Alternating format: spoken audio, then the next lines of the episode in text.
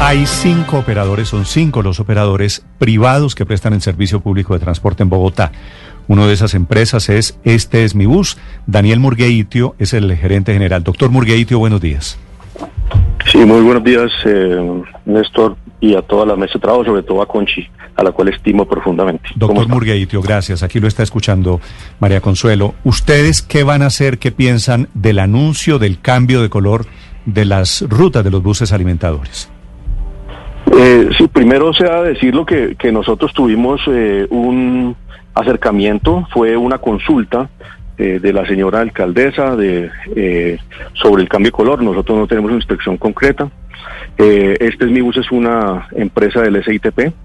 que a diferencia del resto de los operadores, pues pertenece a la fase 3, estos buses de los cuales ustedes manifiestan que están parqueados, quiero hacer la claridad de que esos buses están en este momento en tránsito, están en puerto, deben estar entrando a operar en diciembre 29 eh, de, este año. ¿Ok? Entonces, ¿cuál, es la razón, ¿cuál es la razón, señor Murgueiti, por la que vemos esas imágenes, esos enormes parqueaderos y los colores azules interminables de los vehículos parqueados? ¿Por qué están allí detenidos?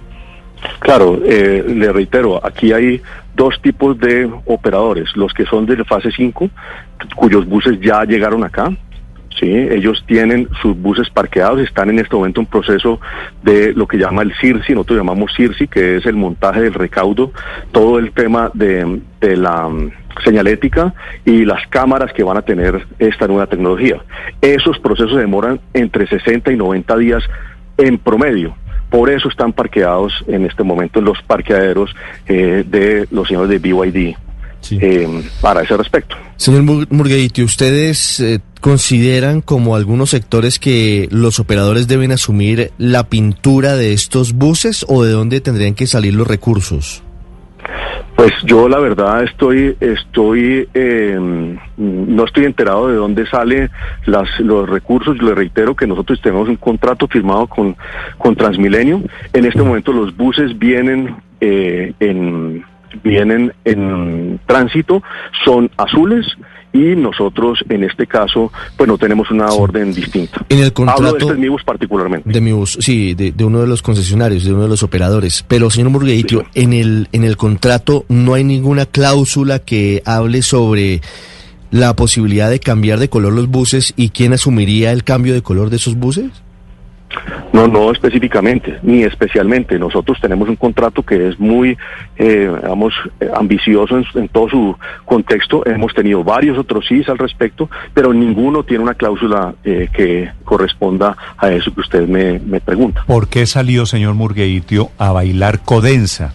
Codensa es la empresa que presta el servicio de energía y dice el doctor Ramírez, el gerente de Transmilenio, que en caso de que haya un cambio de color lo asumiría en el Codensa. ¿Por qué?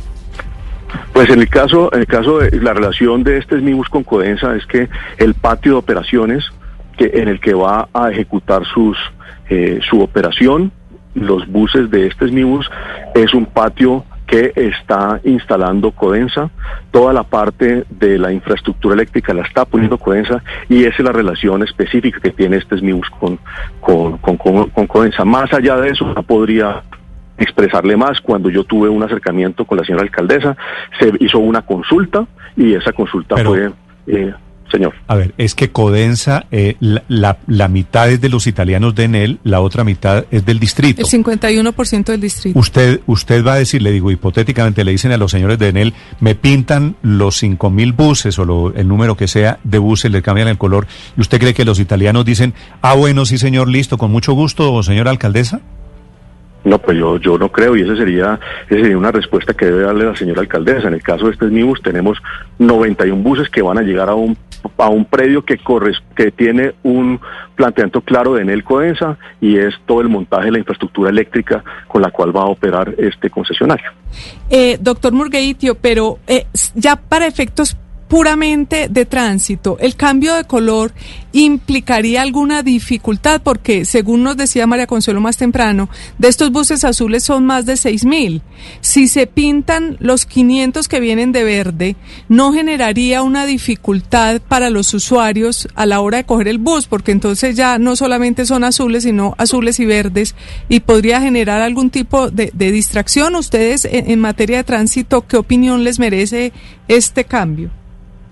Pues la verdad es que nosotros actualmente tenemos buses verdes en la alimentación. Ese, ese también, digamos, es una condición clara en la ciudad. Nosotros tenemos unos buses rojos que son los que corresponden a, eh, pues a, los portales y los que van por las vías exclusivas. Tenemos unos buses verdes que son los que corresponden a la alimentación.